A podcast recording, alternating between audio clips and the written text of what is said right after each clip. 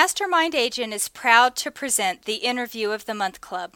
Top agents, rising agents, team members, and guests from across North America reveal their success secrets, strategies, and systems in up close and personal interviews. You can find all the club interviews at www.mastermindagent.com. Hi, I'm Mike Cerrone with Mastermind Agent. This month's top agent is Mark Delgado with Coldwell Banker Residential Brokerage in Sacramento, California.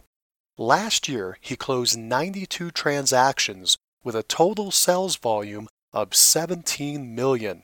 His average sales price was 184,000, of which 10% were buyers and 90% were sellers. He operates as a sole practitioner with no team members. Mark has been an agent for 8 years. He specializes in REO sales. Working with only one bank and three asset managers, Mark was able to standardize his operation and close 92 transactions with no assistance. Mark proves you can have a high volume operation without a huge team. He believes in being full time, hands on, and accountable. Mark worked as an assistant manager at a grocery store he wanted to invest in real estate and took a real estate licensing course to learn more.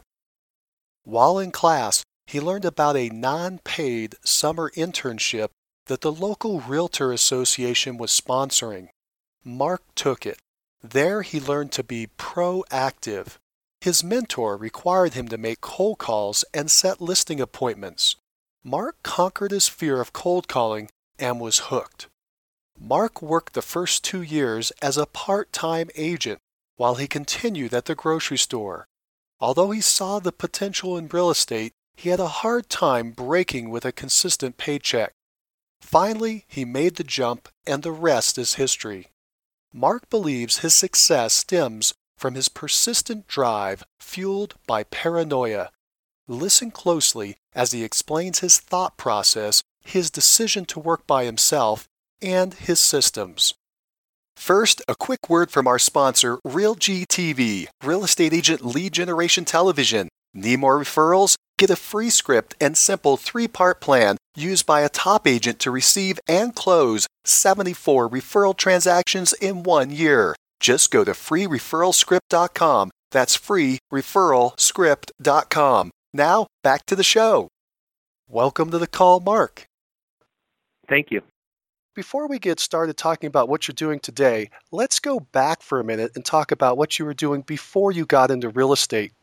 Before I got into real estate, I was working in the produce department at a local grocery chain here in the area called Lucky Market, which got bought out by Albertsons.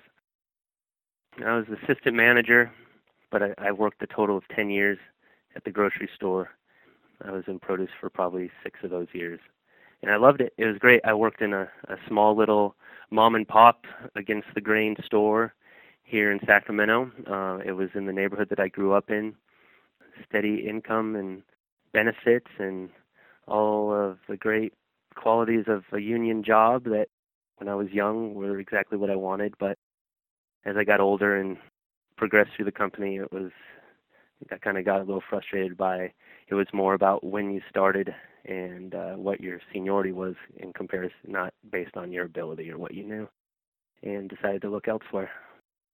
What skills did you learn from that job environment that have helped you today? Number one, work hard no matter what. Uh, when you work in a grocery store, it's a little mind numbing. There's no end.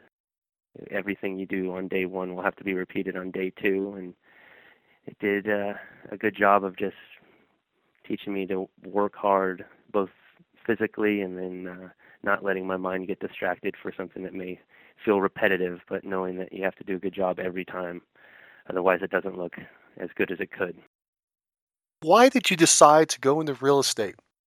A couple different reasons. The first one being what I said is I got a little frustrated in how you advance in a union job. It's based more on when your hire date was in comparison to when someone else's hire date is. Uh, that's like 90% of the equation right there. It doesn't matter what you know. It doesn't matter how hard you work. And it doesn't matter the sacrifices you're willing to make for the company. All of those actually tend to work against you, it seems, in the grocery business as you get worse hours where they can rely on you more because they know that you'll show up at, at midnight or three in the morning or six in the morning and you're kept in, in those positions as a result because no manager wants to work in those positions. Their hours are set. So that was the first thing. But the second thing was a little bit different actually. I had wanted to use my income as an assistant manager with Albertsons to invest in real estate, but I didn't know anything about it. So I took a class at the City College here in order to better educate myself on how exactly real estate works. And the class itself was probably the most boring, dry experience of my life. The book was no pictures, just nothing but text, and the teacher was not very energetic. All that being said, I loved it. I read that book from beginning to end, and that lit a fire of interest in me in that. And I got into an internship program through that that we had to apply for with the local Sacramento Association of Realtors, and I get got picked up by a, a young agent who, I mean, he's probably not four or five years older than me, and he was a real go-getter, and he worked for Coldwell Banker, and my limited knowledge of real estate that was perfect for me because I knew the name Coldwell Banker, I respected the brand, the neighborhood that I grew up in in Sacramento some of the biggest agents that dominated our area were Coldwell Banker agents. I had a lot of respect for the name, so I got in with him as his assistant, and he taught me the ropes. It was an internship. Did that mean that you had to have your license or not? Did not. I did not. It was uh, it was right after I took my first real estate class, which was real estate practice. I think it was and then as I was taking additional classes to get my license, I was participating in the internship program. It was a non-paid thing that the agents volunteered to do. And it was great because uh, I mean he had me do things that I don't think any of the other agents had their interns do. And I greatly appreciated it because it taught me the hard work required in real estate. He was big on being proactive, not passive. And so every day I would go through the paper, and you have to remember this is a different time in real estate. This is 2003.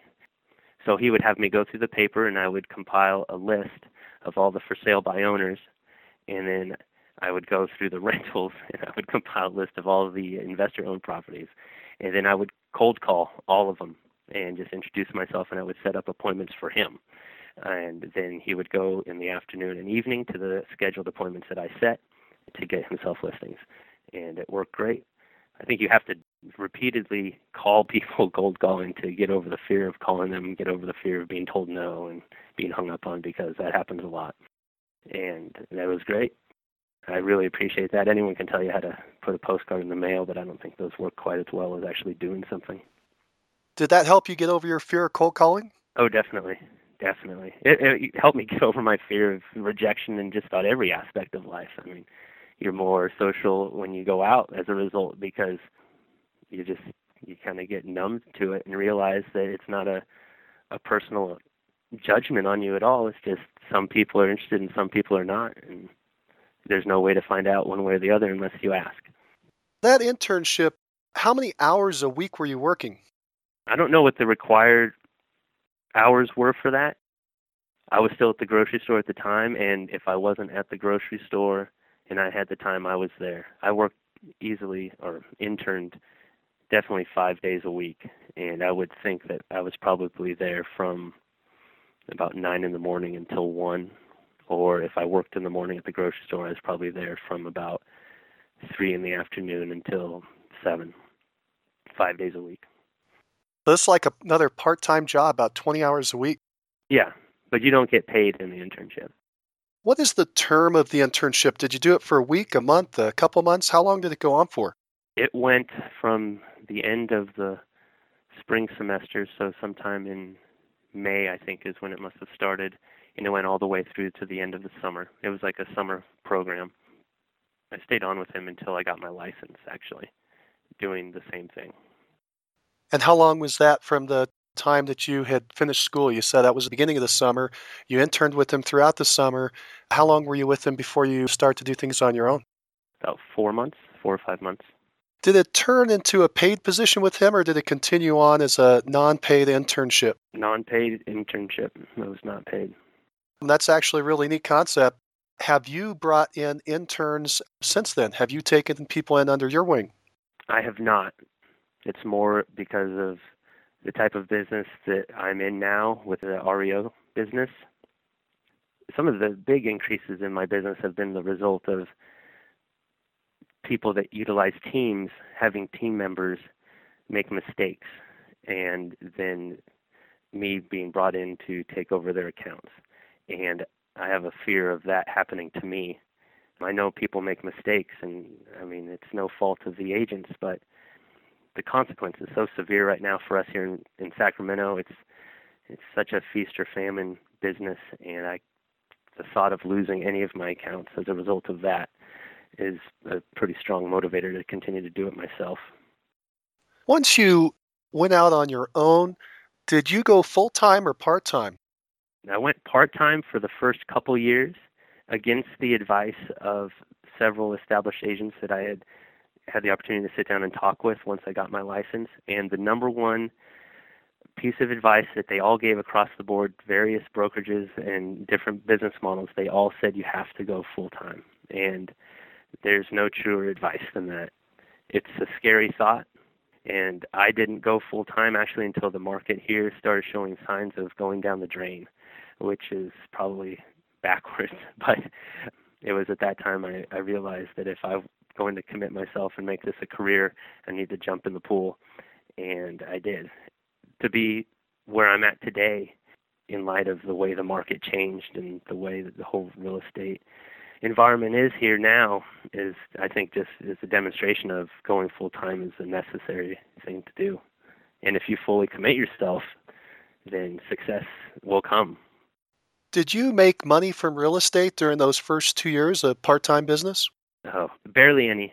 My production has always gone up for those first five, six years. Each year it went up, but nowhere near the production I made once I went full time to when I was doing part time because it's hard to ask someone to take you seriously when you don't take it seriously enough to do it full time.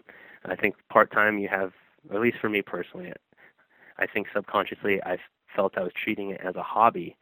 And someone's purchasing a house, most likely the biggest purchase and most important purchase they will make in their entire life.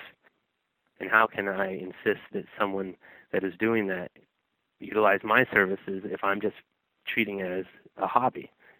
I wouldn't want someone to do that to me, and I had problems applying myself when I knew the competition was maybe full time and treating it a little bit serious, more serious than I was.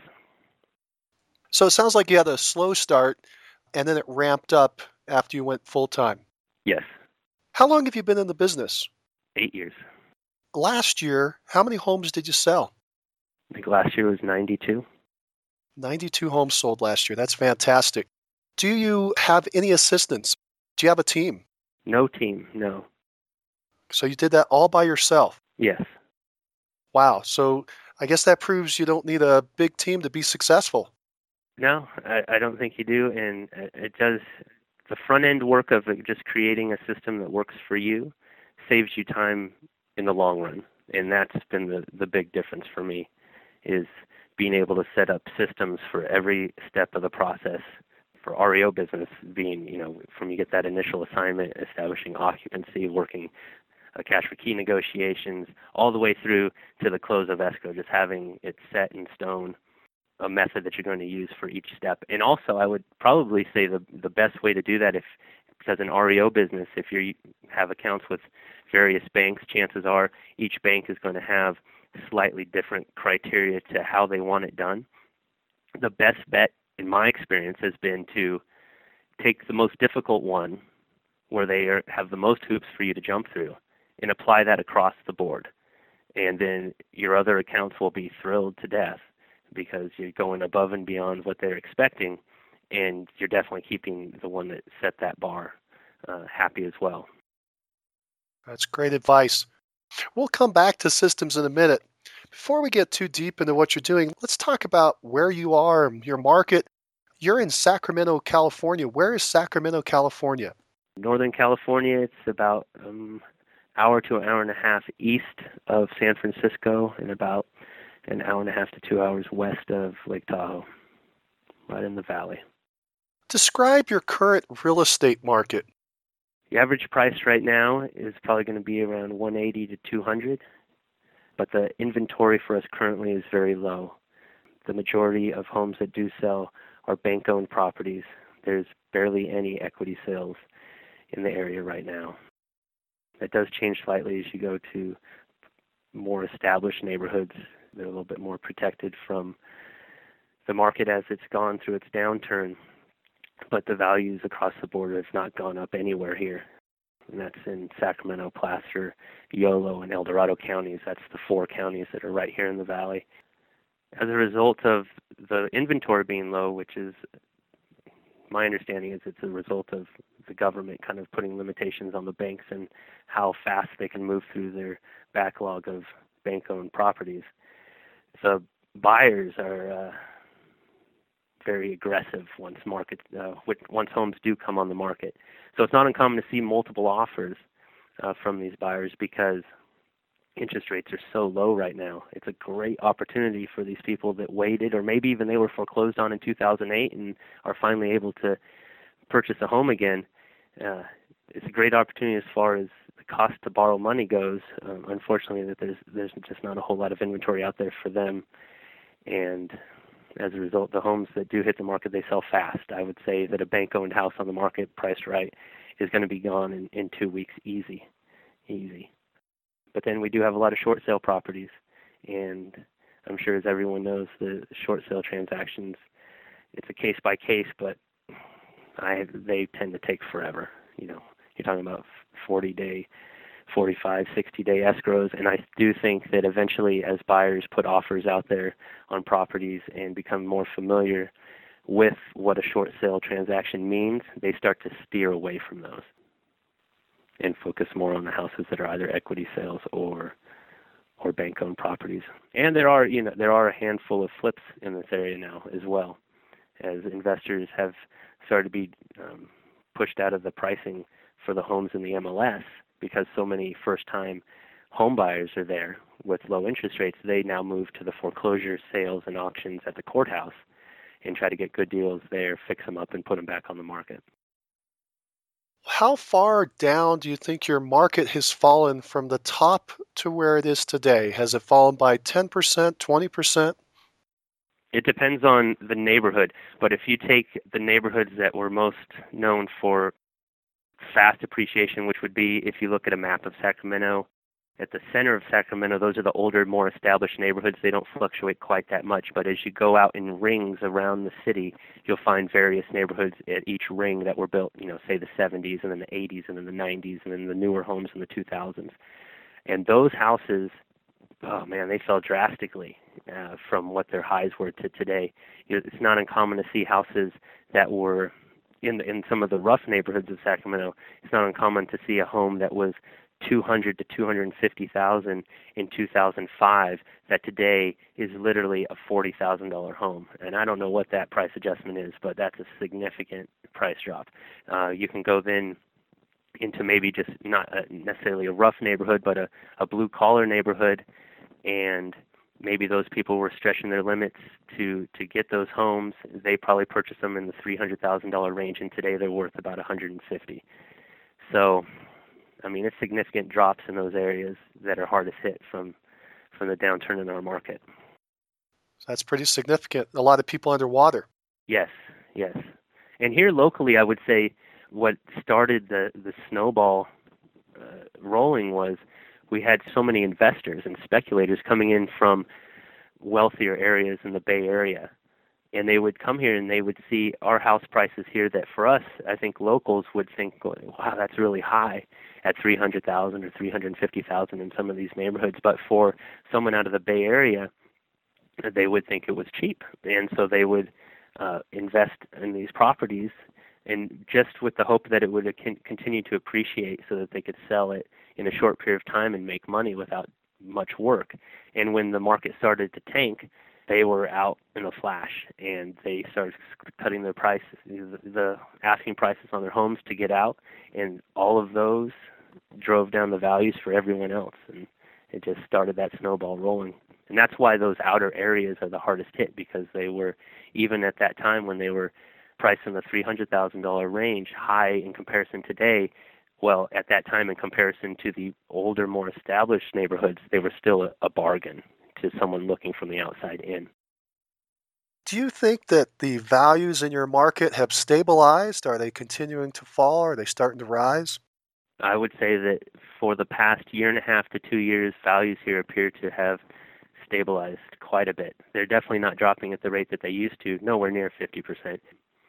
Some of the nicer neighborhoods, you'll see that you can look at values from 2009, 2010 to today, and let's say you established a price bracket and said, I think this home is worth 350 to 400,000 in 2009, and you could probably say today for the exact same house, I think it's worth 340 to to 380. You know, where the brackets overlap, and it's likely that it's probably the exact same price as it was then. So it's flattened out. Yeah, oh yeah. And you've mentioned this already, but you do have a niche. Yes. And your niche is the REO sales? Yes. Have you had that niche since day one? Not at all. When I started out, I just was trying to work my sphere of influence, and that didn't pan out as much business as I had hoped. And then I transitioned from that into doing for sale by owners when they still existed and expired listings. And I hammered away on that. And as the market started to turn, my listings that I got from my expired calls, some of them turned into short sales just because the values were dropping around us and that was the only next step that was the next step that was required of us was to try a short sale and it was through that that it opened up some doors for me with REO business. How long ago was it that you started the REO? What year was that? 2007. 2007. So you've been doing it for about four years. Mm-hmm.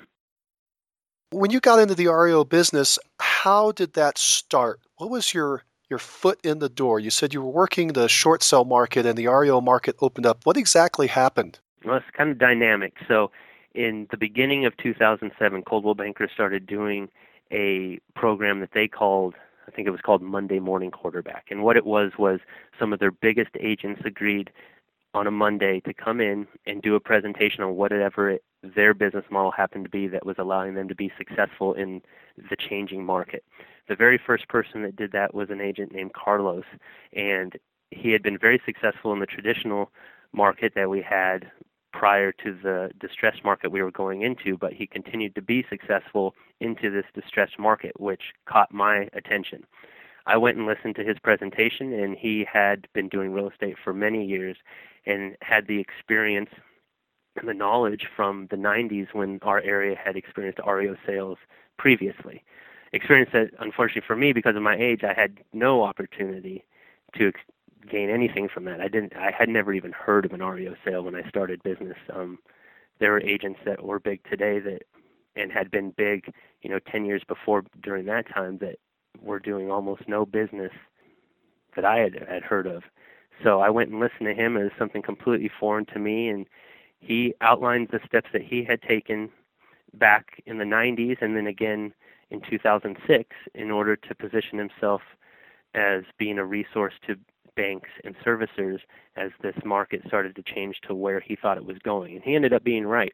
And I took notes on everything he said, and I had been doing the expired phone calls at that time. Then I just decided, you know what, I'm going to take this information and do both. I decided that there's no reason to be intimidated by a bank. There's still people there making decisions, and those people are no different than the people that I'm calling on every day, anyways other than the difference that they have a portfolio of properties to sell versus just one or two. And I started doing that in February 2007.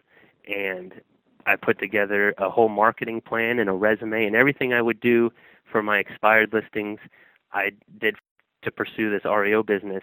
And every point where I got in contact with a decision maker, the response was always the same. We love what you're presenting. We love your work ethic. We love this marketing plan. However, do you have experience in REO sales. And without experience, the door was shut. I got no opportunities whatsoever for months and months and months. And it started to get a little frustrating, but sometimes you work really hard in order to attain a goal and you're not going to get to that point. You're not going to achieve that goal directly. And that's what happened with me through my expired listings, getting uh, the short sales. One of my properties in a not so great neighborhood that was a short sale, I was negotiating with it. I was able to get the first to agree to it, and the the second was a small credit union, and they would not approve the sale. And eventually, the home was foreclosed on, and the I don't know what his position was, and I definitely didn't know when he called me. I probably would have peed my pants being so nervous that I knew who he was. But basically, an executive from a bank contacted me on a house that had been foreclosed on the day before. He was personally driving the neighborhood to find out, you know, get a better sense of what was going on. He, and of the houses he was checking on, one happened to be this one that I had as a short sale. He saw my flyers and and my sign in the front yard, and he gave me a call, and man, he gave me a shot. You started to pursue the banks with cold calls, didn't get enough traction, and then just fell into it by luck because you had signage out in an area that a bank was interested in. That and through all of my attempts to try and get in the door, it gave me the confidence on the subject matter in order to talk with this person when he called. So that when he called and he was asking me questions, I think I was able to present myself as knowing something, knowing what I was talking about. And as a result, he, he gave me a shot. He gave me, he, he heard the discouragement in my voice uh, when I heard him tell me that the house was foreclosed and he asked me why that was and i i told him i was like well you know i know what that means i'm out of the loop i wasn't able to get the second approved and all this work for months is kind of down the drain and he said well i'll give you a shot so it was luck but uh, that opportunity could have presented itself without all of the work I did before, and nothing would have come of it. I wouldn't have known what to say. I wouldn't have had the confidence to say anything. I probably would have said, "Okay, thanks for letting me know," and hanging up. So that was your first REO assignment. Was that the house that was in short sale, or was it a different home in the neighborhood? It was that one, and there was one other a few blocks away that was a little bit uh, more rundown than this one. So he gave me uh, what he felt were the two worst properties in his portfolio to basically see what I was made of. How did you know what to do? I went to the resources I had here at Coldwell Banker, I went and spoke with other agents that I knew did REO business in the past in the 90s and who were also starting to do it again at that time in 2007 and got their advice, asked for help and my experience has been that successful people have always been more than happy to help you if you're genuinely asking for help. Now, was this gentleman, was he actually working for the bank or was he an asset manager? He was a few steps above an asset manager. He was like the in charge of the people that are in charge of asset managers. How did the business develop from there? Did you continue to work with that bank and grow a relationship? I did. So that gave me the experience on those first two properties. I I guess I passed the test on what they were looking for and I was introduced to two asset managers that were in charge of this region at the time. And I started working with them. And the way it worked back then was they would ask me to do broker price opinions for free. And then if anything came back, I would be given an assignment.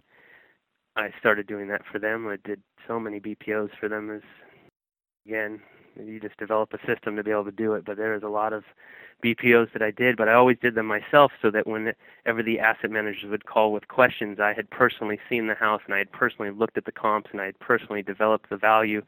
So again, whenever there was a question asked, I had the answer. It wasn't me scrambling around for notes from somebody else. And I think that, you know, translates well to someone. It makes them feel more confident in your ability and they trust you and they're more willing to give you additional work. You did come in secondarily through the BPO work. Did a lot of BPO work, and you said you did those for free. It didn't uh, scare you that you weren't getting paid. No, I'm probably too trusting, but they told me how they wanted it to be done, and it was an opportunity. And I had already had so many months of having doors shut in my face, trying to get into this type of business, that I was willing to take that risk. I thought the risk was nothing in comparison to the reward that could potentially be there. How long before you got additional assignments? You had the first two assignments. Did you immediately get more assignments, or did it take a while to build that back up? I got the first two, and after I sold them, so maybe about a 45 days to 60 days later, they then gave me another two. That slowly progressed. So that would have been my first assignments were in August of 2007. Closed those in September, and then it just slowly progressed, maybe three at a time, and then maybe four at any given time, until I got into 2008. And then 2008, it really started to pick up, but it really picked up for every agent that did that type of business in 2008 here. So you caught the trend, you caught the wave at that point. Right. Did you start trying to add other banks or other asset managers? I did. I did. That was the missing key for me to open doors. So once I had the experience of just selling those two, I started resending out applications, resumes, and pointing out that now I had sold an REO property. And as far as I was concerned, that was enough REO experience to satisfy that requirement. And I got in with a couple servicers, one of which was actually the result of, like I had said before, an agent had the account and the REO type of business just wasn't for them. Some of the agents that were very successful in the boom had become I don't know, they got used to a certain way of practicing real estate and REO business is completely different.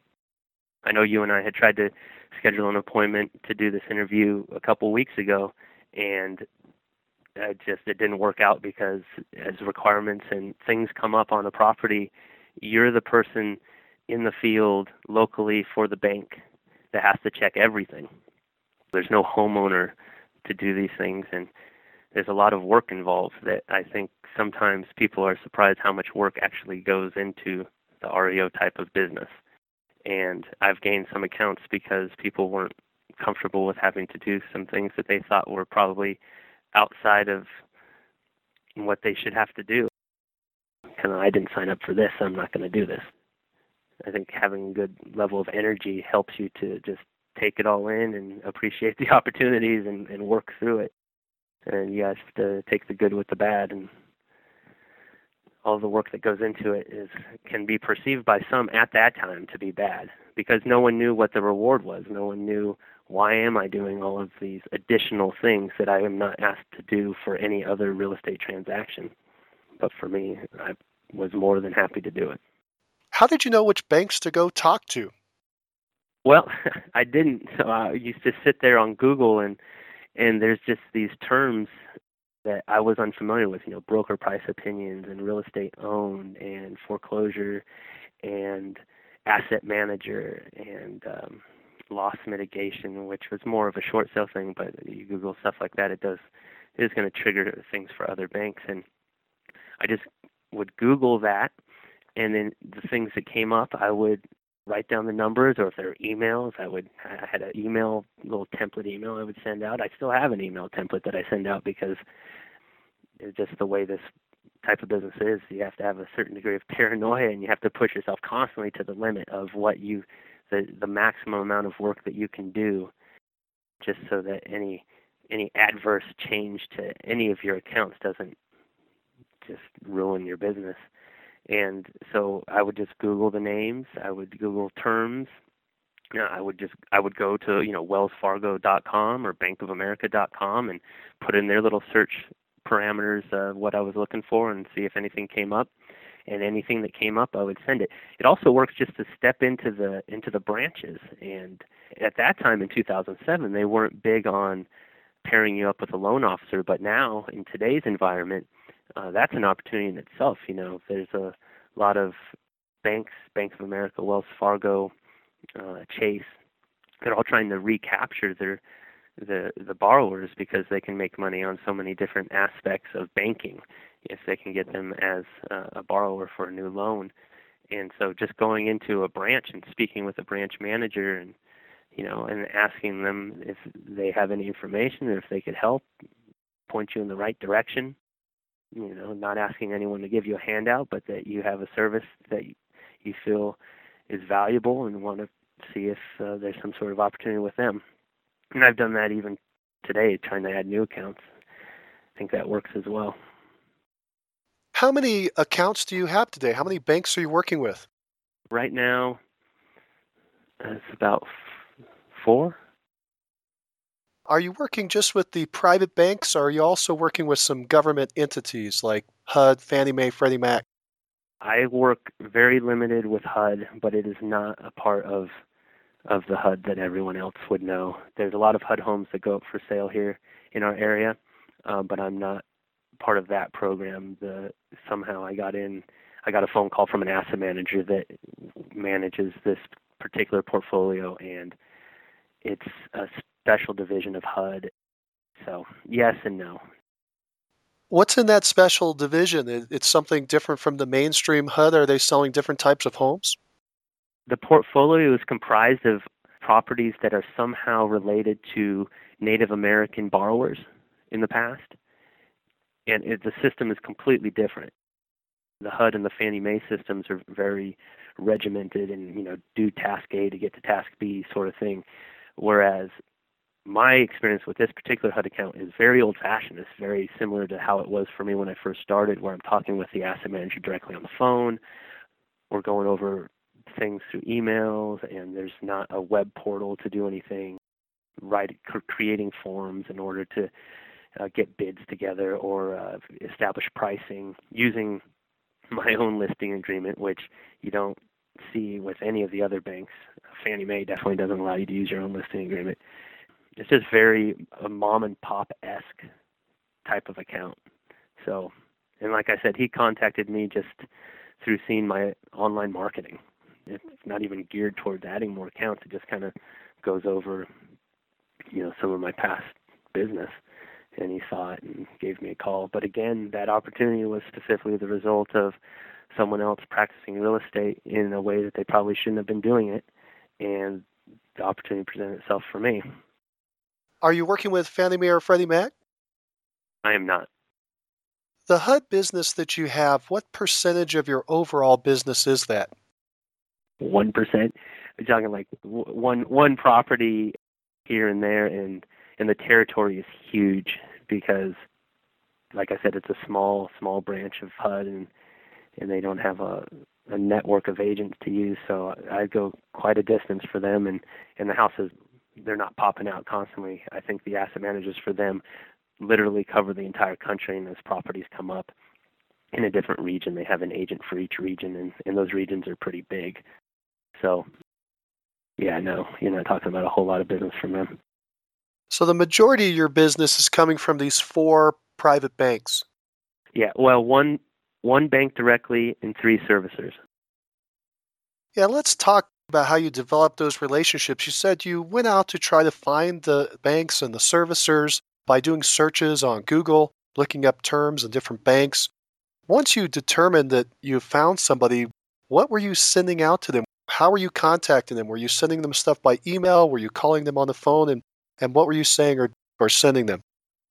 At that time, I was sending out emails with my resume that went over the different designations that I had earned, explaining what those designations were, explaining why me having that knowledge or expertise in those different areas that the designations represented was a benefit to them.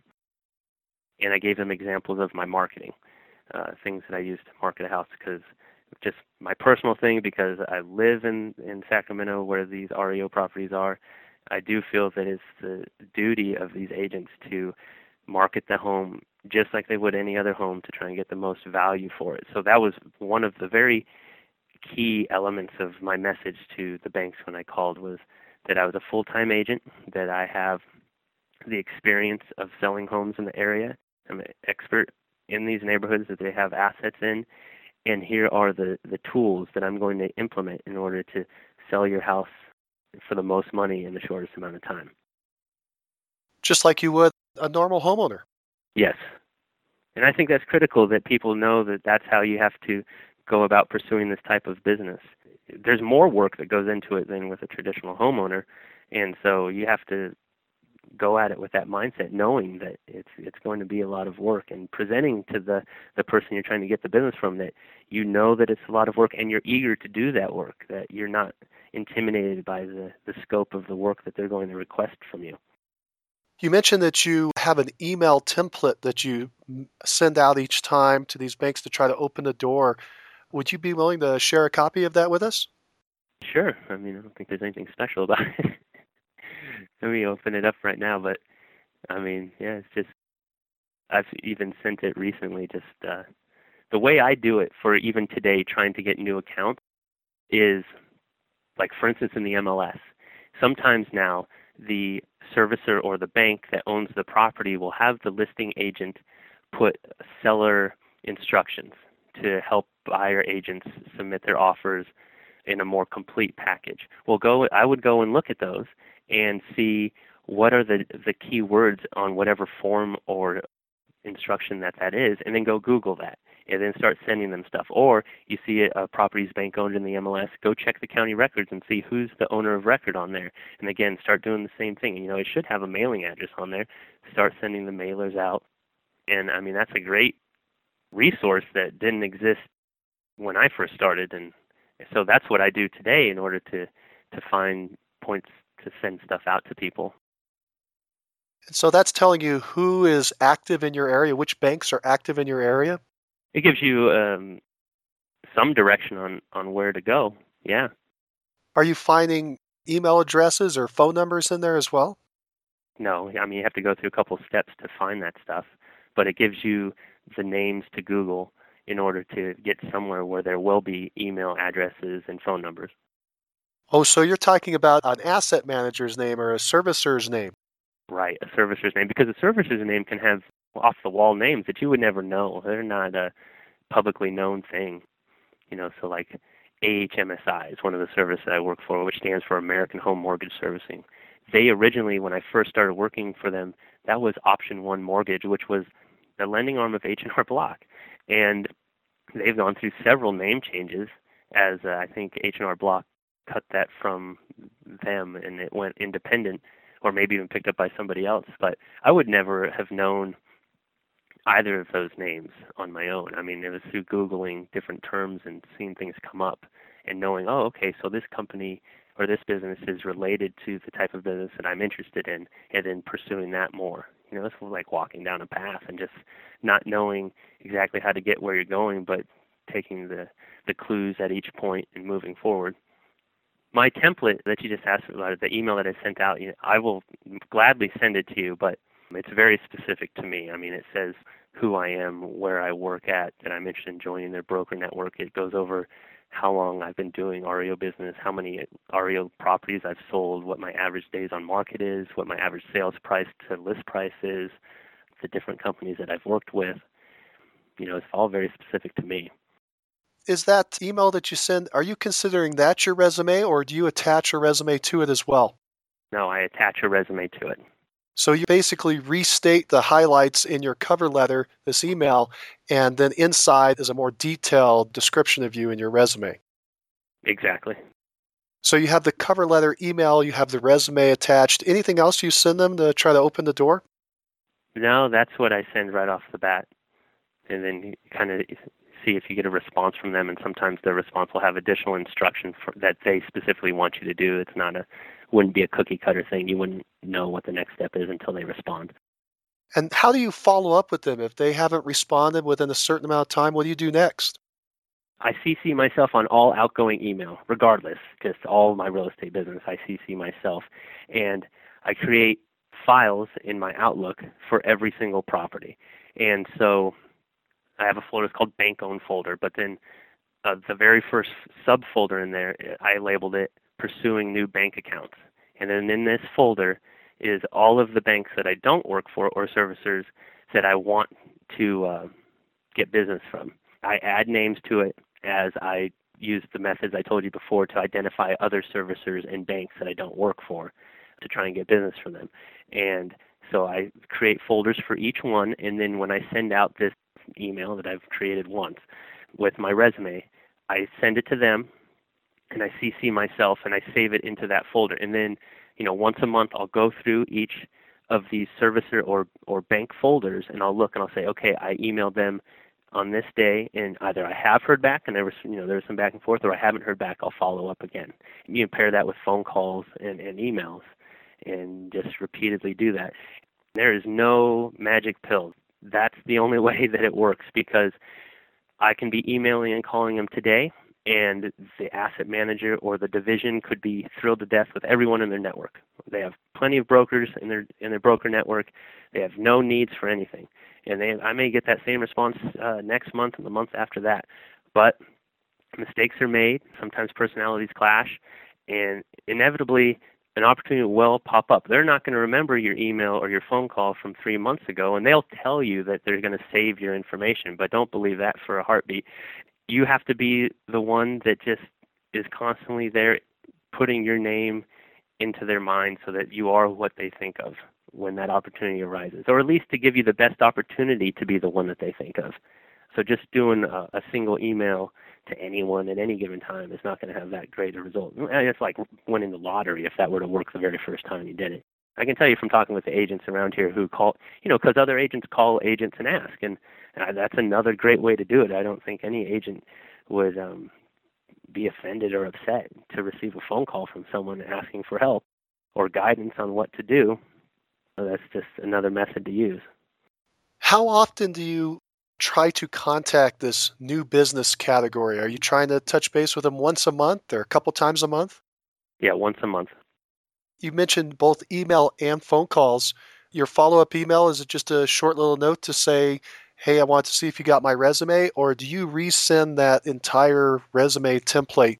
I will resend it. I may reference that, hey, I reached out to you a month ago or previously or whenever it was, but I will always resend it because there's no guarantee that they, I would actually think that it's most likely that they don't still have it. So you just want to make sure that it's available for them you have to make it as easy as possible for them to pick you as it can be because uh, they're, they're so inundated with requests from agents and people pursuing business and then dealing with the agents that they already have and whatever headaches what we agents create for them they're just not going to put too much effort into helping you so you have to do your best to help them help you if that makes any sense you also try to make a phone call i don't if I was in a position where I was starving for business and I definitely needed to add some more of these accounts, then I would. Especially for me because I'd only do it by myself. It's a weird balancing act where new business actually is a risk for my existing business because you only have so much time in a day and you only have so much energy in your body.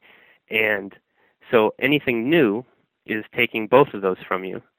By definition, someone that you're already working with is losing a little bit of that. Now, if they're not giving you enough business, then it doesn't matter. They don't notice.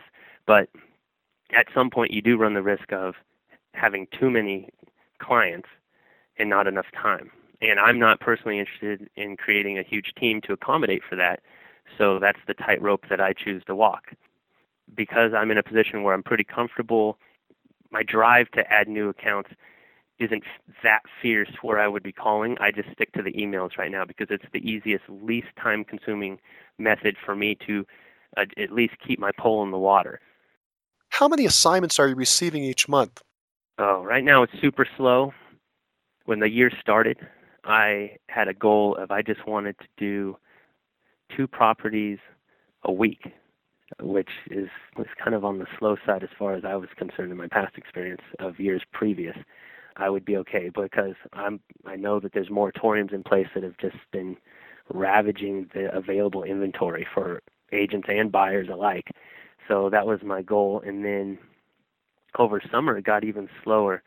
So right now I would say that I'm probably getting around 5 to 8 new properties a month, but you have to be selling them in order to get new ones. But it works don't get me wrong, uh, when they do actually hit the market, they sell fast, so that's not a problem. Um, but yeah, I would say around between five and eight in any given month. And how many total assignments do you have right now? Total right now, it looks like I have about 11. How many of those are under contract? Two of them have multiple offers that are being considered. The thing is, is some of these banks have requirements of seven days on the market before they'll review any offers, and then after that, they only look at owner occupants, and then after two weeks, then they'll consider investors. So it causes some of these to sit a little bit longer than they otherwise would. But of that 11, I think three or four of them will go pending as soon as those days pass, and the bank can actually go into contract with one of them. Have you experienced the banks limiting you to a certain number of listings or assignments at any time? Not me personally, but I do know that they do that. One thing that they didn't do in the past that now they do do, and I love, is that a lot of servicers and banks have scoring matrices. Somehow they create a, a grade for you as an agent. They obviously don't share openly the inner workings of how they decide to do things with us agents, but what I've been able to gather is that your score does influence how many properties they'll assign to you. Right now, the market is so slow across the board for REO agents in Sacramento that I don't think anyone is in risk of pushing up against that limit. But me personally, I've never had the limit put on me. You have to understand that you should limit yourself if if that ever does come up. I would personally just explain to them, hey, I have X amount and not, I can't accept this particular assignment. And I don't think that anyone would have a problem with that if you explain to them why you were unable to accept an assignment at, on any given day because they have other brokers in the network that they can give it to. Because you don't want to just keep accepting and accepting and accepting when it is very busy, because uh, eventually you will just melt down and then you'll lose everything. And that's not good. The banks have a lot of options today on who they choose. Why do you think that banks hire you? What's your competitive advantage? Well, without question, my competitive advantage for the majority of my accounts is I have firsthand knowledge of anything that they're going to ask me. I personally am meeting the securing crews. I'm personally the one talking with the occupants for occupied buyers. I have the experience of countless cash for key negotiations, which is a grading criteria now for banks, where I'm able to help people see that there's more benefit in maybe taking a financial relocation assistance option versus waiting out an eviction period. I have a network of contractors now from my experience of doing this for a while where if any problem comes up at any of my houses, that's rural houses to stuff here in the city, I have someone on hand that can take care of it because they get regular business from me and with these banks their their costs aren't as high as they would be if I was having to go to someone who wasn't familiar with REO business but at the same time they also understand the high level of workmanship that's expected from them because everything that we do here locally is a reflection on the bank that owns it. I think all that helps. I know for a fact that I take my marketing of these homes very seriously and I know that that helps me because for the asset managers that are located on other sides of the country, I'm able to provide them with tons of pictures. Even the smallest home, I'll I'll end up having you know a hundred photos, and and then when you get into an average home of a three two, 1400 square feet, I could have you know 120 pictures, so that even though they're not here, they feel comfortable being familiar with what their asset is, and if anything comes up, I can my firsthand knowledge, hands-on experience of things allows me to answer any questions they have when they ask, not them calling, asking me something and saying, hold on, let me get back to you, and then calling someone else or leaning over to someone to ask them because they're the ones that know. Me doing everything myself does, it's a time commitment, but, you know, and I have a wife and a son, and but at the same time, the benefit of that is uh, when the questions come, I'm ready to answer them uh, from my own personal knowledge. I think that translates over to them very well. Now, a quick word from our sponsor, RealG TV, real estate agent lead generation television, where top agents reveal exactly how they create consistent flows of home buyer and home seller leads into their practices every month. Need more leads? Hit the pause button right now. Open Google and search RealG TV. That's R E A L G dot TV. Now, back to the show. You've mentioned marketing these properties several times. What are you doing to market these properties out to the public? I do flyers for all of my properties, which probably sounds basic for traditional agents, but for REO agents, it's not common. Um, it's becoming more common, and um, I do internet marketing through my company, and then I pay additional money for any of my listings to get more exposure for um for the different websites like Trulia and Zillow, Realtor.com, and the internet marketing is, is key for me because it allows me to showcase the home with all of the photos. I I make sure that I have at least 25 photos of any of my homes, of marketing photos, you know, photos that make the house look good, so that people that maybe don't live in the area that are looking to buy in Sacramento have a good understanding as to what the house is. And my experience has been that when you do when you spend a, a good amount of time on your marketing, you're presenting the home in its best light. And people get excited about that house, regardless if it's REO or not. And so then they call their agent and they're excited to come see this house. Their price range, and they come and they have these great photos that they are already familiar with of the home. So they're coming through the home and they're looking, oh, that's right, I saw this in the picture. It looked great, and it looks even better in person. I saw this, I saw that. The opposite of that is if you don't adequately market the home or you poorly market it, all of a sudden people are like, wow, this house is in the neighborhood that I'm interested in. It's in the price range, but hmm, well, these, there are not a lot of pictures. I wonder what's wrong with the house. Ah, you don't want them showing up with that mindset because then they show up and that's what they're looking for. Hmm, why didn't the agent take pictures of the kitchen or why didn't they take pictures of the backyard or you know and they're looking for things that are wrong. It doesn't make any sense to me. Why would you want that? If if you can help it why would you want that to be the potential buyer's thought process I'd rather them be excited, be looking for things that are good about the house, identify things that they like, versus coming through and, and nitpicking the thing and thinking that it's a junker and looking for reasons as to why I didn't do something that I could have done. In addition to that, I also do virtual tours for all of my houses.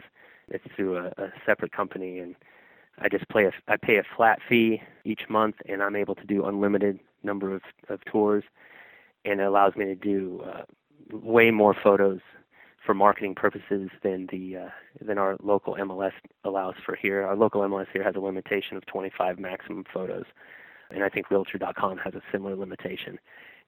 I don't know about the other websites, but um, I think they're all very similar. So my virtual tours allows me to add a link to my MLS marketing that then pops up on all of my other websites, so that people can see the photos of the home that I was able to put in, plus additional ones. It allows them to get a, a better view of the entire house. You know, maybe not just looking into the room from one angle, but looking at it from the reverse angle as well. Um, so you get a view of the idea of how big the room is or whatnot. You know, there's all kinds of things that buyers are looking for and not looking for. If you can answer some of those questions up front, it just saves time and makes them more committed to the house when they do show up. On these virtual tours, you said you're paying a flat fee for an unlimited number. Are you putting the camera in the room and spinning it around, or is somebody else coming out and doing that? No, I do it myself. I like taking pictures. I do I do photo stuff for fun on the side. Not I mean it's total amateur stuff, but I love it. When I first started doing REO business, one of the agents told me you should develop a system to taking your photos because you're to take so many pictures of different houses. If you don't have a system, you're going to get lost in your photos. You're not going to know what the pictures of, where the room's located, and whatnot. So I do that, and I took that advice, and and I have a system of how I take the pictures through the house. And as a result, number one, it's very helpful for me to refresh my memory on something when I'm looking at the pictures. But number two, when I take my marketing pictures, I take them in the same way, and it's just the repetition of that has allowed me to get pretty good at taking marketing pictures of a house. You know, I can't take a picture of your family, but I can take a picture of the living room. What is that pattern? What is that system? My pattern is just I take a picture in one direction and then of the ceiling, and then I go on the opposite side and take a picture in the opposite direction and then of the floor. And now in between there, if I take a picture in the first direction and there's something that catches my eye like a, a broken outlet plate or a hole in the wall or a cracked window from there i will go and i'll take close-ups of those items which will help agents for their avid their agent visual inspection disclosures but then it also gives me a reference to okay this is the room I'm looking at, and all these pictures are of this room. And then once I take a picture of the floor, which is, you know, it's for me to know the condition of the carpet and or the flooring, or to see if there's any leaks if I'm in the bathroom. But it also signifies that this is the last picture of this room. The next picture will be of the following room. And I try to take those where, like when I'm taking the picture down at the floor, that it's in the direction of the next room I'm going to go to. So, for instance, if I'm, if I'm taking a picture of a bedroom, I would be standing at the doorway looking into the bedroom, take a picture, then take a picture of the ceiling so I can see if there's any leaks. Uh, sometimes things catch on the flash of a digital camera that you wouldn't otherwise see, and that's, I mean, it's important stuff. Or a hole, or uh, maybe you don't realize that a smoke detector is missing until you look at the pictures later, and your your attention is focused on that single photograph. But then I would go to the opposite end of the room and take a picture looking out back towards that door that I just came through, and then take a picture of the floor condition so that I know that I'm now leaving that room and going into the next one. It sounds silly, but it helps. So you try to take a diagonal pattern across the room from one corner to the other, or do you try to take a picture from each corner of the room? Uh, no, the way you described it at first. The diagonal. You'll walk in the door on one end of the room, one corner of the room, take a picture, and then walk over to the other corner looking back. And then how do you keep all the rooms straight? Do you draw a diagram of the layout or the floor plan? How do you keep the picture straight that this was the first bedroom and not the second or third bedroom? Uh, you know, it's just based on how the flow of the house goes. I always first, before I start taking my pictures, walk the entire house and look at it. I also turn on every single light in the house. Uh, it's some weird thing that I just do because you never know, especially for marketing photos, a light in a hallway on the far end that you don't think matters can make a big difference between something looking inviting and warm and something looking creepy and dark. So I walk through the whole house, I turn all the lights on, I get a feel for the layout, and then I take my pictures based on that. But I don't write in, I don't draw a diagram by any means. As you take the pictures in that sequence and and knowing uh, the beginning and end of each room and taking them in a way so that the end of one room leads to the beginning of the next, it's pretty simple to understand the, the flow of the house. Do you use a special camera for these pictures? I use a Sony CyberShot. It's my primary camera, and it's fast, and I love it because it automatically changes its settings depending on lighting, which is super helpful. I do at times use my iPhone 4, which uh, surprisingly, it does a great job. It does a really good job, but it's not as fast. It's very time consuming to use that, and it's more just as a hobby. So I use the CyberShot more than anything. It's a little handheld camera. It seems to get the best range. I also have a Nikon. My Nikon uh, D3100 I use for exterior. It captures, it deals with the sunlight a little bit better than the little CyberShot can. It doesn't wash out the whole photo, and uh, it does at times do a better job of just capturing exterior landscaping um, in comparison to the, the CyberShot. Are you taking all these pictures by hand, or are you also using a stand or a tripod? No, I take it all by hand. Are these properties that you're selling, are they typically being sold as is, as you receive them, or are you also involved in repairs? For the majority of them, I'm involved in repairs.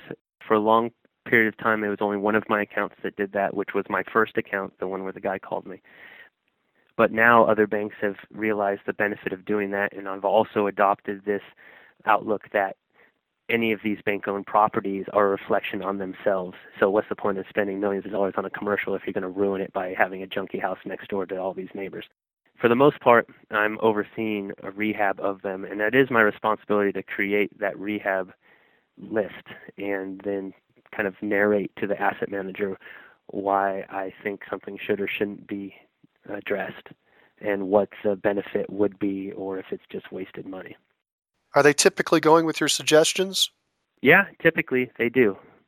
You know, it helps to have a good connection with a loan officer so that they can keep you up to date on what the what appraisers are looking for. Because if you can take care of those, that's the best thing to do because then you're increasing your potential buyer pool and the more buyers in the pool, the more money or the faster sale that you can potentially get. How do you keep up to date with what loan officers and appraisers are looking for? My wife's a loan officer of 10 years, so she's a perfect resource for me as far as that goes because she's an expert in the field. And then I have assigned loan officers for my different accounts who I reach out to all the time because I also direct business back towards them in appreciation for the business that their company gives to me. And so it's their criteria that are most important, and they help fill me in on what the responses are on current transactions and any red flags or hangups that pop up during any of those transactions, and then we address them going forward. And uh, you know they tend to recur, so then you get a good understanding from experience as to what you should address and what you don't need to. You're having to make estimates of the cost of the repairs. How are you doing that? Are you bringing contractors out each time? Do you just have a general rule of thumb in your head? use a book? How do you do it? I used to just send out contractors and I would have no personal expectation as to what something would cost. But that was four years ago, and now today, I do have a general idea as to how much different things cost to repair. Specifically, carpet for a house, paint for a house, replacement of interior doors versus a man door from the garage to the interior. You know, that solid door would be different. And so, for my banks that don't necessarily do rehabs all the time, I can give them an estimate, and then if they like the estimate, they'll then ask me to get a formal bid from a contractor.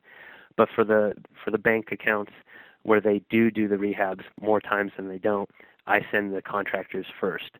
But I always create the bid sheet myself because I have to create the bid sheet and then get approval from the bank that they're willing to do these repairs, depending on what the cost ends up being when we get the formal numbers. But you know, first have to make sure I'm not having the contractors do a bunch of busy work that for nothing, because then they'll just get upset and they won't want to bid anymore for you. You're doing a lot of rehab on these properties now. What is the typical time frame for that rehab process? Is it taking a couple days, a couple weeks, a couple months? For me, the average should be three days once I get approval. So day one, the house is empty. Let's say the house is empty day one. I walk it. I take all of my before photos, and I go back to my office. I put all the before photos on the computer, and I look through them on the computer because, for me personally, it helps me to focus on each room and not be distracted by everything else that's going on around me so that I can more clearly identify a hole in the wall or a hole in the ceiling or excessive stains on the carpet that maybe there's not enough lighting there, maybe just I'm in a house where I don't want to be standing there taking notes for an hour, etc.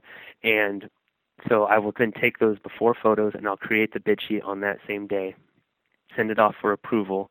Once I get the approval, which is normally within minutes, I send an email out to the different contractors that I work with and I give them the address for the house. I attach this bid sheet that I've written up for them and ask them to go look at it. They're required to give me a response within 24 hours. So the following day, I have the numbers. I send that for approval, and I should get again approval response that same day. And then I notify the contractors. They should start within 24 hours again. So from me stepping foot in a vacant house, a new assignment, two days later, three days later, there should be a crew in there working, and it should take them about three days to get their job done. Obviously, if it's an extensive rehab, it's different. But if it's needing carpet, paint, replacement of a few doors, wallpaper removal or retexturing of some walls, trash out, initial yard cleanup, all of those things should be able to be done for me, in my opinion, in my experience. Other people may be different, but my expectation is three days because you know you don't have to uh, paint the house and then do the yard uh, you can do them at the same time. you, you don't have to, uh, you know, and it's just my, the crews I work with know the expectation, and that's what they're used to now. That's normally the time frames we work with. Sounds like you're trying to achieve the goal uh, from the minute you get the property to the minute the rehab is done of a week. Yes, that is the goal. That is the goal. It's not my goal. That's the expectation of the bank.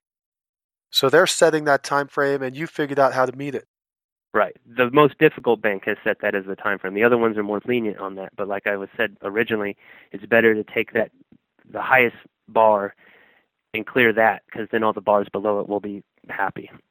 Agents that haven't been in REO but have heard about it are concerned about the next issue, and that is sometimes you have to put up money out of your own personal pocket as the agent to prime the pump and get things going and then be reimbursed later. Are you having to put money up for these rehabs? case by case, but yes, And that is a strain. I know that if I had to do that four years ago when I started, I don't know how I would have been able to manage that. I don't have a Fannie Mae or Freddie Mac account, but I've been told by some of my friends that do that they're also, in addition to any rehab that may be asked, they're asked to front the the cash for key money, and that can be pricey as well. And that's definitely one of the the downsides of doing this type of work. Today, I'm in a better position and I can handle that without being too stressed out about it. Just agents that get into this business need to know that it does seem that banks are looking for any opportunity to not have to pay for things. So you have to make sure you have a good understanding of what their reimbursement requirements are, what they need to be submitted with your request for reimbursement, and that you are doing that and you're doing it as soon as you can. So as soon as the work's done and you have the invoice, you need to put it all together the way they want it and send it back to them. Just be good at accounting to make sure you get your money back.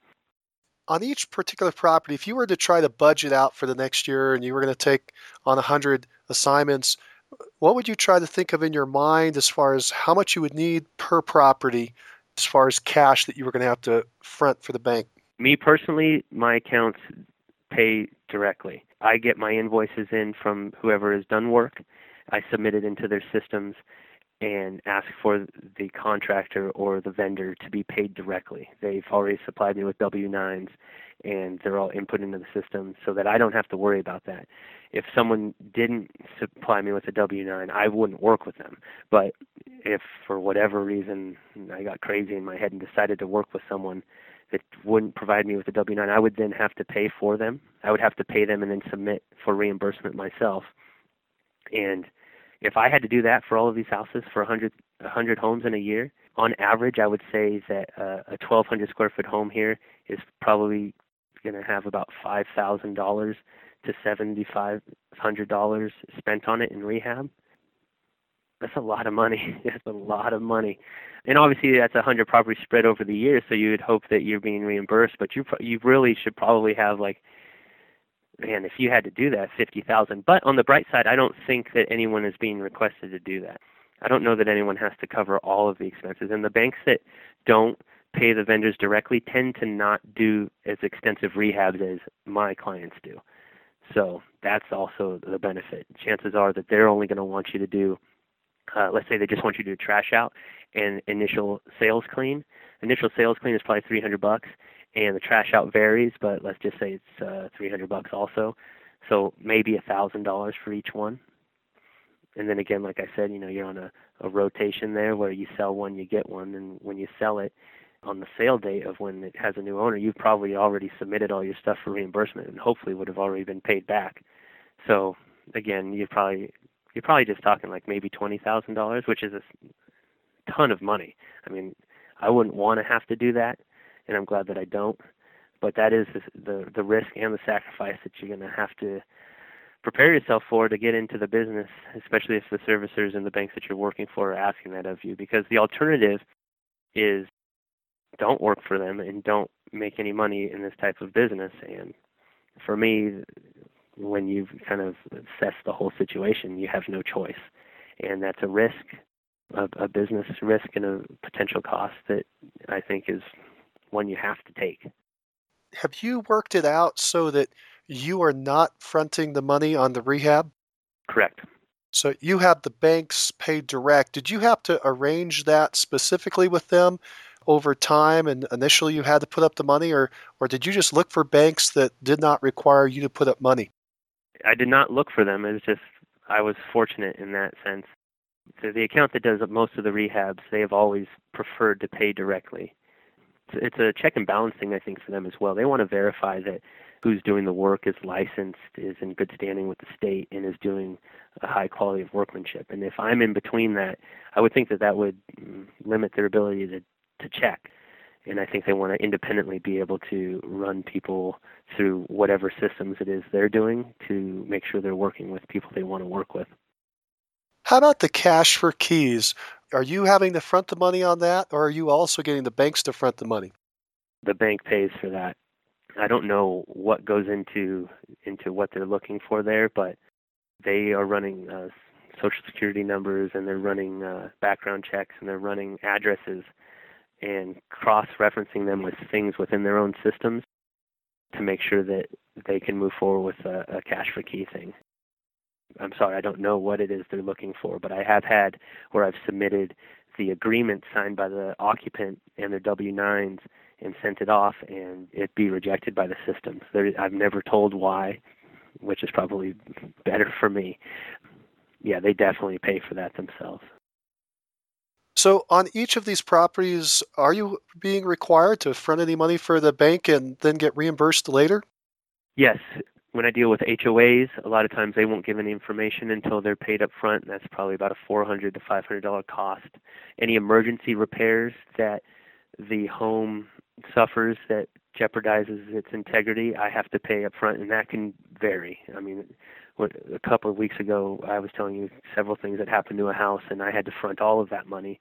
It ended up totaling a couple thousand dollars, and I have to submit for reimbursement. And um, you know, that's a little nerve wracking because you don't even know if these repairs are going to be re- approved, and if they're not approved, you're not going to get reimbursed. So you do have to uh, rely on your your experience and your expertise, and just you know, just think it through when things happen and determine, uh, you know, is this an emergency and needs to be taken care of, which is your responsibility as the as the listing agent with the assignment, or is this something that can wait for me to submit for approval before I move forward?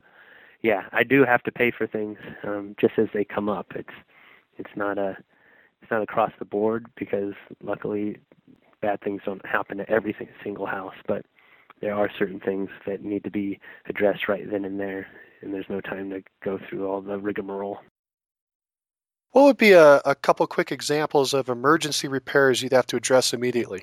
Got a house where the roof was discovered to be leaking, and we thought it was just a simple fix. And when we got up there with the storm coming in, it ended up that someone had covered a fire damaged roof with comp shingles, you know, a otherwise nice looking roof, and I had to pay for that repair in order to secure the uh, protect the house right off the bat.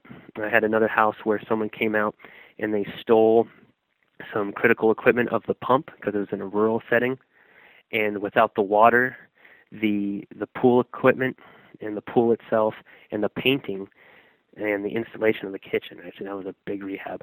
None of that could go forward without the water, and that was a repair that needed to be done because we have to stay on the time frames of what the bank wants for all of this work. Like, that's an example of something where, when I just think of it logically, the house needs water. It's a it's a utility. This one happened to be on a well, and someone came and stole some stuff, but it needed to be remedied right away so that everything else stayed on track. A couple broken window things where people throw things through windows to, and break in, or vagrants break in through windows the board up is something I have to pay for up front to resecure the house and make sure people can't get in. That's pretty much it, though. It's this almost always involves the securing or protection of a property. You have a lot of experience with cash for keys. Are there any tricks of the trade there? You just have to be understanding. I mean, number one, you need to know that the people you're dealing with are going through probably a real tough time. Either they're the homeowner, the prior homeowner, and they probably don't feel too great about the bank and they're in a tough situation or they're a tenant and they may not have even known you were coming. Both instances you have to be understanding, be empathetic to what they're dealing with. But on top of that, I always go out of my way to make sure that it's understood that I have been asked to come to a property to check on it on behalf of the bank, but I do not work for the bank you know, I'm not an employee of the bank. I'm not an employee of whatever particular bank it is. I I work for Coldwell Banker, and we're completely separate, and we're just the messenger. And we know it's a tough situation, but we are, you know, this is what the the bank is willing to offer. And then it always helps if you can help explain the process to the person, so that they can take all of the information and make whatever decisions best for them. Normally, the best decision for them is to accept the cash for key offers because that's the only way that they will get any sort of help in moving. The other option, most of the time, is eviction, and that may get them more time in the house, uh, but there's no money at the end of that, and the eviction process here ends with a sheriff lockout. not the most enjoyable of experiences. I just try to help them understand what their options are, what the pros and cons of each thing is. The pro of the cash for key being obviously money to help them move, the con being you don't get to stay as long as you otherwise would, versus the eviction being you get to stay a little bit longer but there's no money because the bank takes the money that they were willing to give to you to help move and they have to reallocate that to paying the the lawyers for the eviction. I mean, there's no trick to it. Normally, it's just you give people the information. Don't try to be uh, manipulative. You know, it's it's not your personal house. I don't personally own it. I don't personally have an interest one way or the other. I just want them to be able to make a decision that's best for them and present it in that way and normally get a good response. Do most occupants accept the cash for keys or do most of them go all the way through the eviction process? Most accept the cash for keys. Right now, I think of the last 10 I've done, only one didn't. I don't know why he didn't. He ended up moving out within this time frame that was offered to him for cash for keys, but I'm not sure what the special circumstances were in, in his life to not not take it. When you're negotiating a contract on one of these REO properties, you're receiving offers from buyer agents. What recommendations do you have to buyer agents to give them a upper hand, a better shot at getting a, a winning bid, a winning contract? Well, I try to be as helpful as I possibly can because I know how tough it is in the market here, and I don't like the idea of people just spinning their wheels for no reason. So when people call, I try to get when agents call, I try to give them as much information as I can without jeopardizing my responsibility to the seller because uh, rule number 1 is never forget who you work for and I work for the seller. I'm the listing agent. But that being said, I don't think I'm hurting anyone by telling them how many offers are in. I don't think I hurt anyone when I share if uh, the offers are at, below, or above asking price because if your client has a certain limitation on what they can offer, that kind of information helps you to know we should probably move on to something else instead of getting their hopes up for a property they have very little shot at getting. And if they get that information and they understand that hey, there's a lot of offers and they're all over asking price and they still want to put an offer in, well, good for them. But at least they have that information up front and aren't being misled and are still choosing on their own to move forward with their offer. I have a little template seller instructions that I put in for all of my properties and you know there's certain things that the bank requires like they they won't accept DocuSign. They want only wet signatures on it. They want a pre-approval letter that is from a, a reputable company, preferably from whatever particular bank it is that owns the house. Uh, I do have assigned loan officers from each bank, so I put their information in there so that the buyer's agents and their clients can contact them to get pre-approved if they want. I make it clear to them that although I'm strongly suggesting they get pre-approved with my assigned loan officer, they don't have to get their loan with that person. It's just a, a double check of the that the loan letter that they're providing to me is valid, that um, their financed offer is good. And like I said, I share with them the, the number of offers that I have, and I give them a, an idea of above, below, or at range, but never specific price because I think that then is unfair to all the other agents that have offers in. If you you start telling specific prices, then that person can just go up by a hundred or a thousand dollars, and that's definitely not fair to the other agents that I'm not on the phone with at any given time it could cost uh, the seller money because who knows what they're willing to offer. Agents who haven't worked with uh, the REO market would probably have another question. They probably heard a lot of different things, and that is, how do you get paid? Do you get paid a commission just like a regular sell? Yes. And are those commissions in line with the retail side, or do you think you're making more or less? My biggest account, it's in line, and that biggest account is directly through a bank. They don't have a servicer that they hire they have their broker network works works directly for them. So with them, I get paid percent for me and percent for the buyer's agent. So total plus buyer's agents can get a bonus. For the servicers, they take a referral fee right off the top.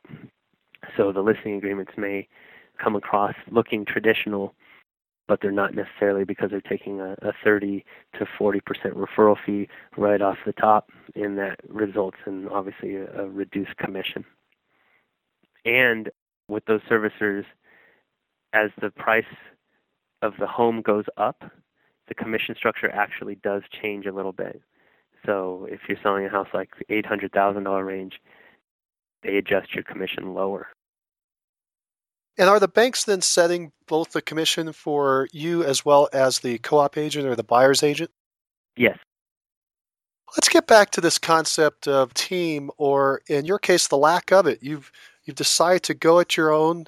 Why did you make that decision to not have any team members to help you and support you with this endeavor?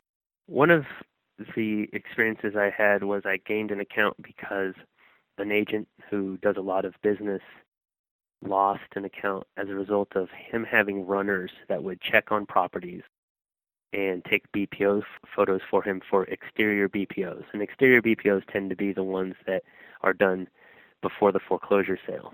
And what had happened was this runner didn't actually look at the house. I don't know where they pulled their photos from, but the house had burnt down. And he completed the BPO stating that the house was in average condition. Yeah, and the banks I don't know if they do this anymore, and I don't know if maybe it's uh, specific to each bank, but this particular bank used our exterior BPOs to help set the opening bid price at the foreclosure auctions at the county courthouse. And so they were given drastically wrong valuation numbers, so they asked way too much money for the opening bid and got stuck with a burnt lot obviously, I mean, the consequence of that were severe. The asset manager wanted to know what the deal was. I mean, we're instructed that we're supposed to be doing these ourselves. Again, I don't know if that's across the board with every bank, but for this particular one, it is our responsibility to be doing these ourselves. We're not supposed. I mean, it's okay to have someone submitting a utility bill for you, but you're supposed to be the one issuing the BPO price because you're the expert. You're the one, it's your mind that the bank has hired. You're the one that said, I've been doing this for X amount of years and I'm familiar with these areas and I, you know, yada, yada, yada. Down the line is your resume that they looked at and approved. It's your expertise that they're looking for, not some runner, not someone that they don't know who probably has limited to no real estate experience, and someone that obviously isn't reliable because they just said the house was fine when it was not even there. And that experience for me, where I benefited from, scared me. And I vowed that I would never, ever lose an account because of something someone else did or didn't do. Especially if, uh, just for me and my personal feeling on the matter was, if I can do it myself, I should do it myself. And for all the other reasons I just said, I mean, it's asked of me to do it myself by the bank, and it's me that's on those resumes and those applications. I just I feel like I have a responsibility to do it myself, and I don't want to lose business from laziness. You've chosen this path to do all this business yourself, and yet you've been able to do an amazing amount of business for someone working by themselves. I asked you earlier how you did that. You mentioned systems. What kind of systems have you put in place? Just templates for each thing, trying to answer questions, like, for instance, dealing with occupants. I put together a cover letter that helps to explain the questions that I tend to receive so that they have the answers up front without having to have a conversation with me that would take even longer than me just having to write that letter that one time. Having templates for my REO bid sheets. I know that for the majority of the houses I'm going to have to put a bid sheet together. I know that my experience has demonstrated certain elements are always going to need to be addressed. So I have the bid sheet and the wording of what is required for each item already in there so that I can just change the address and send it out when the, the new properties come up. Having a system in place for taking the pictures so that when I go to a house, the system's already there and you just go and you act out that method of doing it and you just get faster and better at it the other key too, in addition to systems, is just working. I mean, working an eight-hour day or maybe even a ten-hour day in real estate, but working that whole time, not chit-chatting in the break room or going out to lunch with a bunch of buddies in the office and killing an hour and a half to two hours and you know twiddling your thumbs for a little bit. But if you're legitimately working through that whole time, there's enough time to get the majority of the work done it sounds like a lot of work, and it is a lot of work, but I think that if you are applying yourself to that work for that dedicated period of time, you know, 8 a.m. to 5 or whatever your hours is, you can get it done. Do you use a lot of checklists? I have checklists, but I don't necessarily use them. I, I think I wrote them up because it helps my mind remember the things I need to do.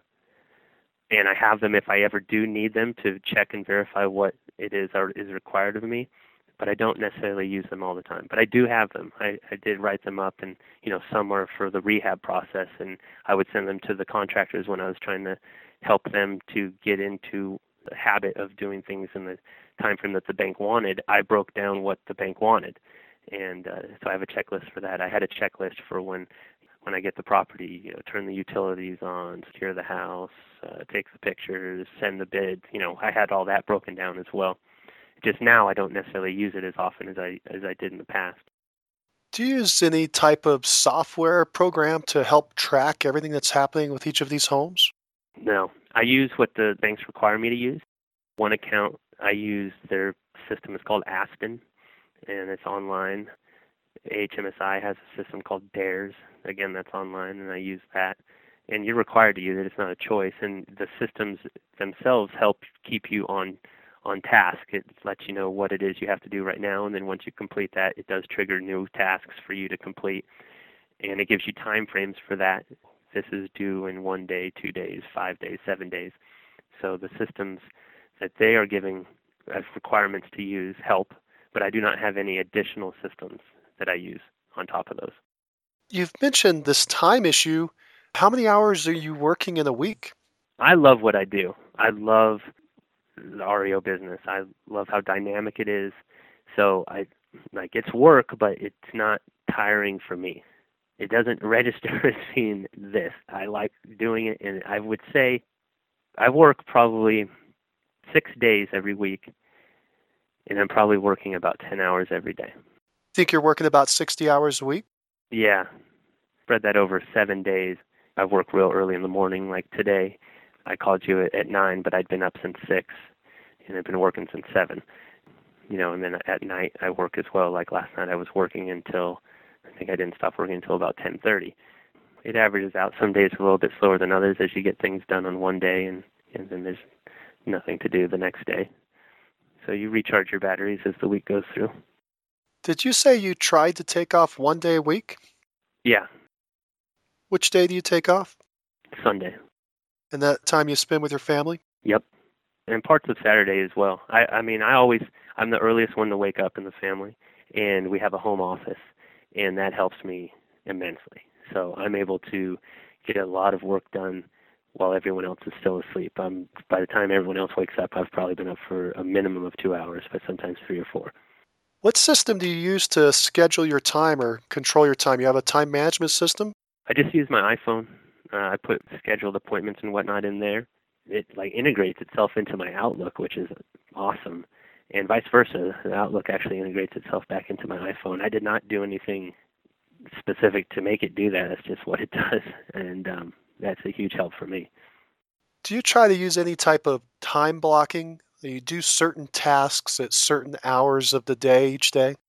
I try to do my offers uh, any offers that I need to submit to the bank for consideration on a property. I try to do those early in the morning so that I can stay focused on that. And I'm talking, you know, before the sun comes up, like so about 6 a.m., because no one's calling and there's no distractions. Once the business day begins, you're going to get a lot of phone calls from agents and, and buyers off of signs and off the internet, and, and then different clients are going to be calling in. So I try to save the work for that period of time that is not as time consuming where like each small task or job doesn't take as much time as something like offer submission and review can take. I check on my houses a minimum of once a week. That's something I try to do early in the morning as well. It's safer to do that. Some of the neighborhoods aren't as nice as others, and some of the rougher types of individuals don't seem to get up early in the morning. I'd rather catch them asleep and ask them to leave than get there and they're awake and they're asking me to leave. You mentioned you get buyer leads coming off sign calls. What do you do with those buyer leads? Sometimes refer them out, and sometimes I keep them. Only thing that depends on is how much work I have to do. I always try to answer any question they have, regardless if they're my client or not, when they call, so that they can decide if they want to move forward or not.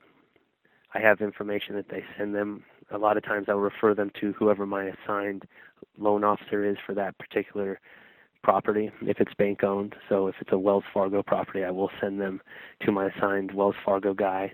I'll CC him on the email that I send to the client, and I'll CC myself so I can save it uh, to follow up if I need to later on. And I kind of let the loan officers take it from there and decide if they're qualified or not. But I try not to represent too many buyers because every client deserves your full attention. And the way the market is right now here for us with such a limited inventory, it's a lot of work to get a buyer into contract. And you need to be able to be there for them as fast as they need you to be. And so you can't handle that many buyers here right now at any given time and do the type of work that I'm doing.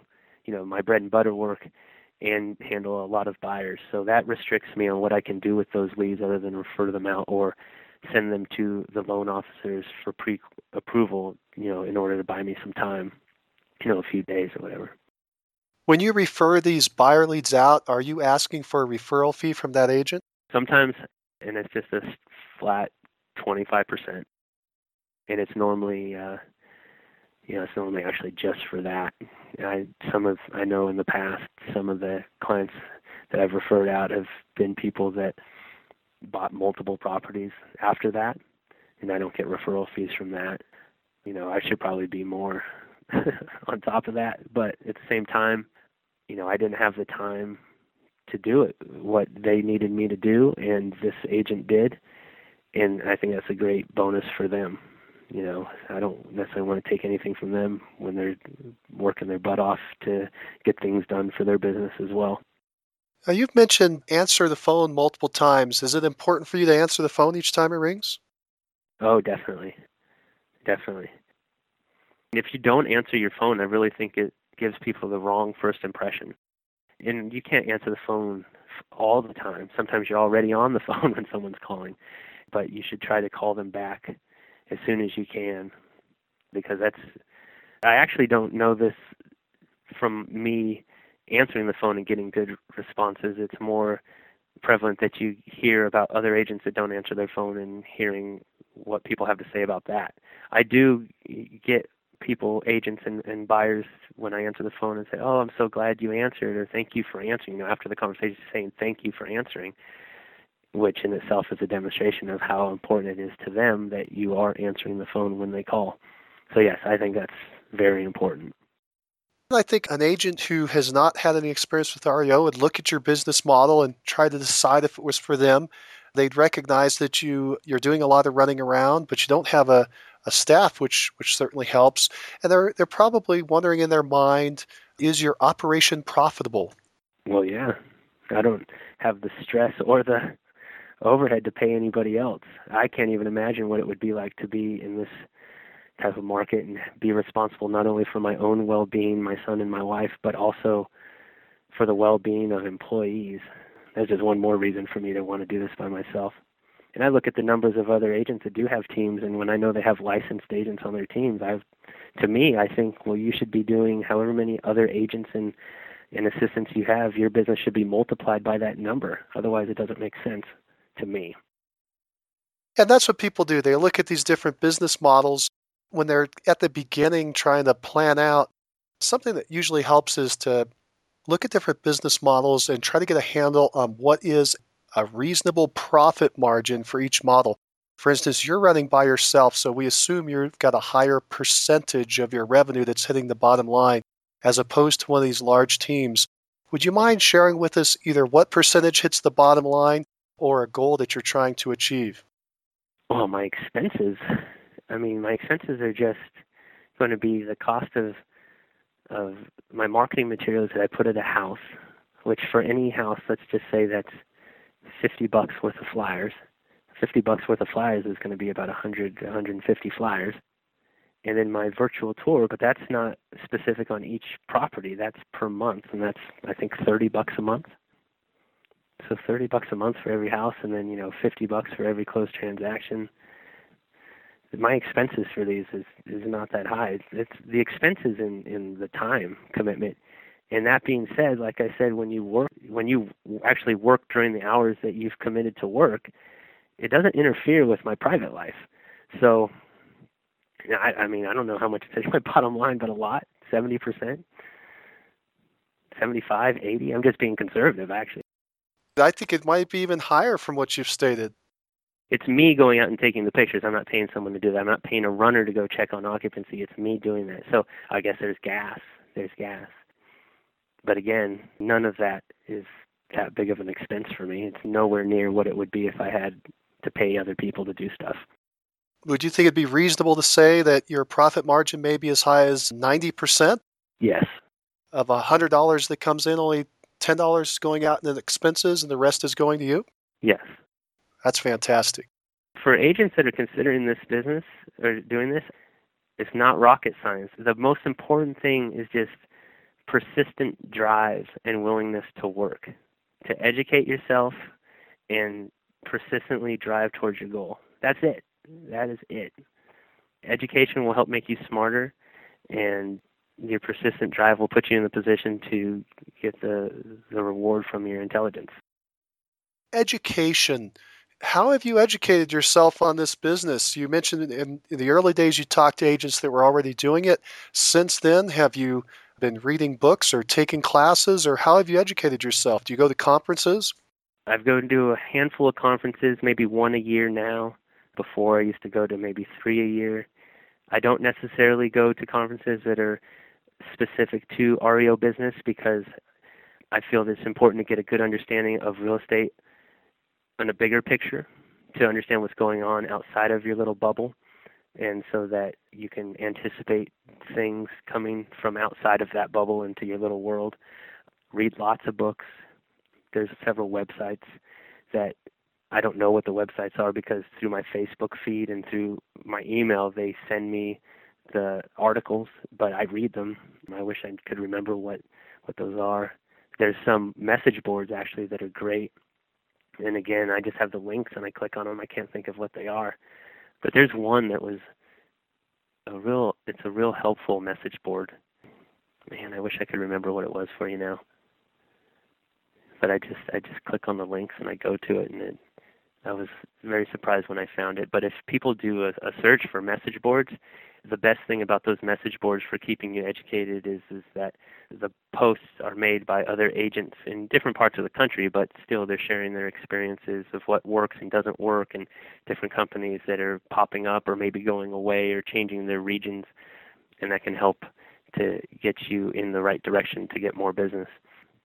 But yeah, reading is is critical, and then just doing it is a great educator. But I also have designations. I have I, I take the time to um, take the NAR courses or different uh, distressed property uh, courses in order to get the designations to help better educate myself on what other agents are doing or what the industry as a whole is expecting.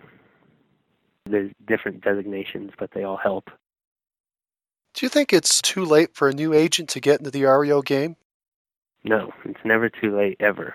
Some of the worst advice I was ever given was by an agent who was producing well at the time, and he told me that if you're not making a hundred thousand dollars, you have no business being in real estate, and you should quit. And I was probably making forty thousand dollars when he told me this, and that was the worst bit of advice I'd ever had. And I made it my goal to do better than him. And I remember I went into my broker, and I told him I didn't tell him that story, but I told him I was like, you know what? I think next year I'm going to work my butt off to be uh, number 29 in the company because if I can do that, then I'll beat this guy over here. And he laughed at me. And the following year, I think I was number five in the company. It's never too late to get in because what I was telling you before is today that broker network may be perfect and everyone's happy and there's no opportunities, but people retire, people change, people move. Sometimes things happen like that burned down house story I told you you know things happen and that wasn't even my hud account you know i have different stories for different accounts that i've gotten but they're all very similar you know this deep into the, this market that someone dropped the ball and you need to be there to pick it up, and that could be any day. Why do you think you've been so successful? I just want to do well. I think it's important to do the right thing, not because of some reward for doing the right thing or out of fear of doing the wrong thing and being punished, but because it's the right thing to do. I like what I do. I think that I do a really good job of helping people through tough situations when I'm dealing with the occupants. And I think I do a really good job of trying to get the absolute most money out of a house that's been foreclosed on for the bank that in turn helps the neighbors around it minimize the damage of a current marketplace to their home values. I love this type of business for those reasons. I'm not scared of hard work and I don't I don't know, I just some sort of a drive to want to do it. You wrote down something on your document that you gave to us that said you have a persistent drive fueled by paranoia. What are you scared of? What's the paranoia part? Well, the paranoia part comes from the stark contrast between successful agents right now in, in Sacramento to the struggling ones. It's not a gradual decline. There's a big drop off between the two.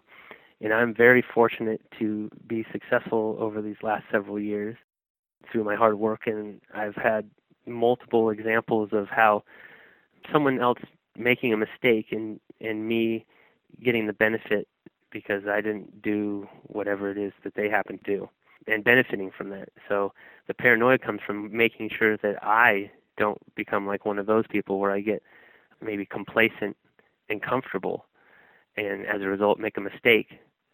I allow that paranoia to be a positive and to further drive me to do well.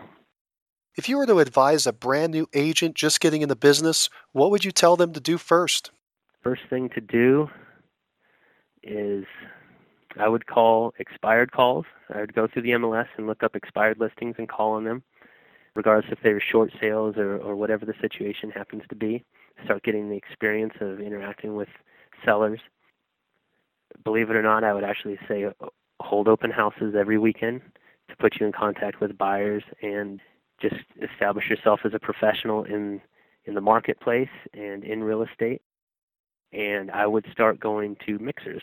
I would interact with other agents at any sort of mixer event that's put on in your area.